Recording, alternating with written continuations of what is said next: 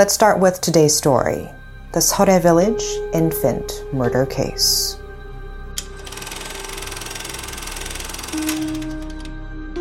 It's not every day you get the chance to move to the other side of the world to do what you do best. Jean Louis Courjault, an engineer with a foreign auto parts maker, got that opportunity in 2002 when his company sent him to South Korea. He was able to take his wife Veronique and his two children with him, but his job got in the way of life, so he couldn't take a proper vacation until June 2006. Jean Louis decided to travel home to France with his family. A month later, however, he had to return to Korea for an important work meeting, and he was all alone at his home in Seorae Village, an affluent French enclave in Banpo-dong, southern Seoul. What happened next turned his life upside down. On June 23, 2006, he received a mackerel gift set from an acquaintance. He went to put the fish in the refrigerator, but it was full. And so he decided to store the mackerel in a small freezer he had on his veranda.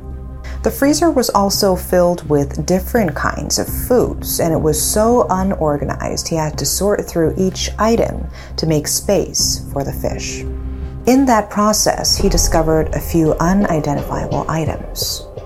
One item was in a black plastic bag, and another item was wrapped in a towel.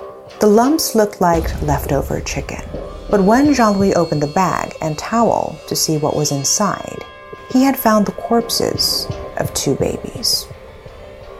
With the help of an acquaintance, Mr. Lee, he reported the incident to the Bangbae police station in Seoul.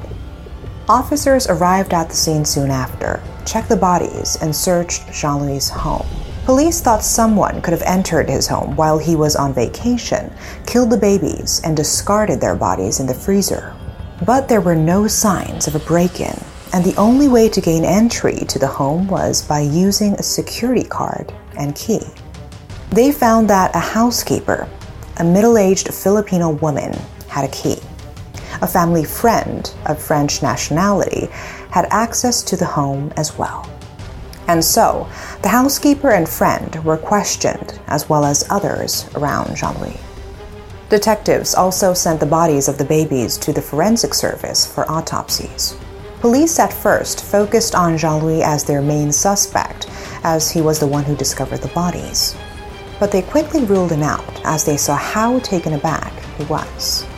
Investigators then looked at his wife, Veronique.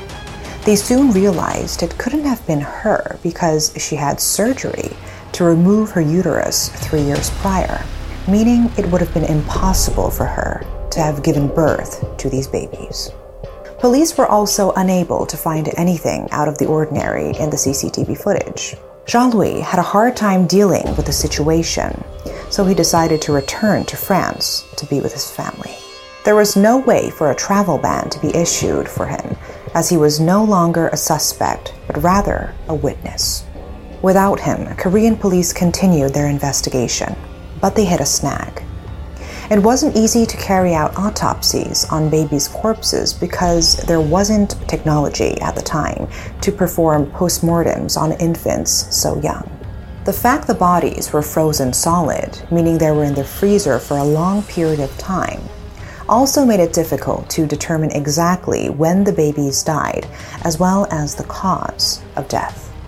Forensic authorities, however, came to the conclusion that the babies were either biracial or foreign and presumed they weren't born at a hospital as their umbilical cords were not cut off properly.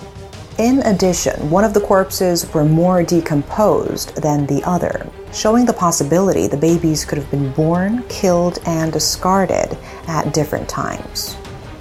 Police first compared the DNA they collected at Jean Louis' home and a sample provided by him before he left Korea with the DNA of the babies. Surprisingly, the babies had the same father, Jean Louis. Encouraged by the breakthrough in their case, officials then looked into who the mother could have been. Tests were done on all women associated with the father, including his housekeeper, to try to see if they matched the DNA of the babies. That didn't produce any results. It made police suspicious of Veronique, but they had nothing substantial to tie her to the crime. That's because, like we mentioned earlier, she had uterus removal surgery three years prior. The case hit another wall. But what police found in the Courjault's home during a thorough examination jolted the investigation back to life. Detectives collected DNA from a toothbrush used by Veronique, and lo and behold, it was a match. The Courjaults, who were in France, were informed of the findings, which they vehemently denied. They even held a press conference with their lawyer by their side. They stressed, We are innocent. We cannot accept the DNA analysis results by Korean investigators. We are not going to Korea.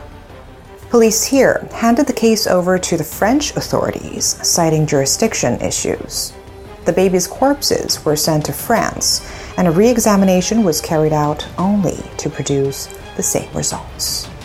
Jean Louis and his wife Veronique were immediately placed under arrest.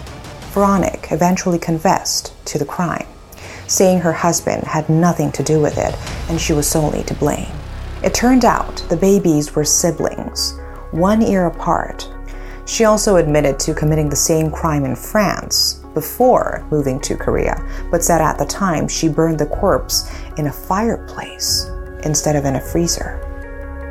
Veronique explained I didn't kill a baby, but rather a part of my body, adding I had forgotten I was pregnant, and then all of a sudden a baby came out, and that made me scared.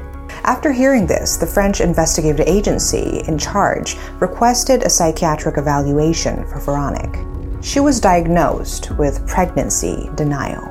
Women who suffer from this condition deny that they are pregnant, mistaking bleeding with menstruation. Some are unable to feel their babies move, while others don't even show. Jean Louis said there were never any signs that his wife was pregnant with the baby she killed. Taking into consideration her mental illness, a French court only sentenced Veronique to eight years in prison. But after serving four years, she was released on parole in May 2010 on the condition she receives treatment and counseling. Some people, including those in medical circles, cannot accept and understand the court's consideration of Veronique's mental illness and its leniency to this day.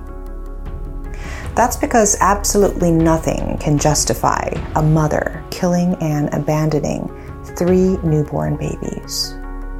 It's something Veronica is going to have to reflect on and live with the rest of her days. That's all for today's case. See you again in our next episode of Megan's Case Files. Thanks for watching.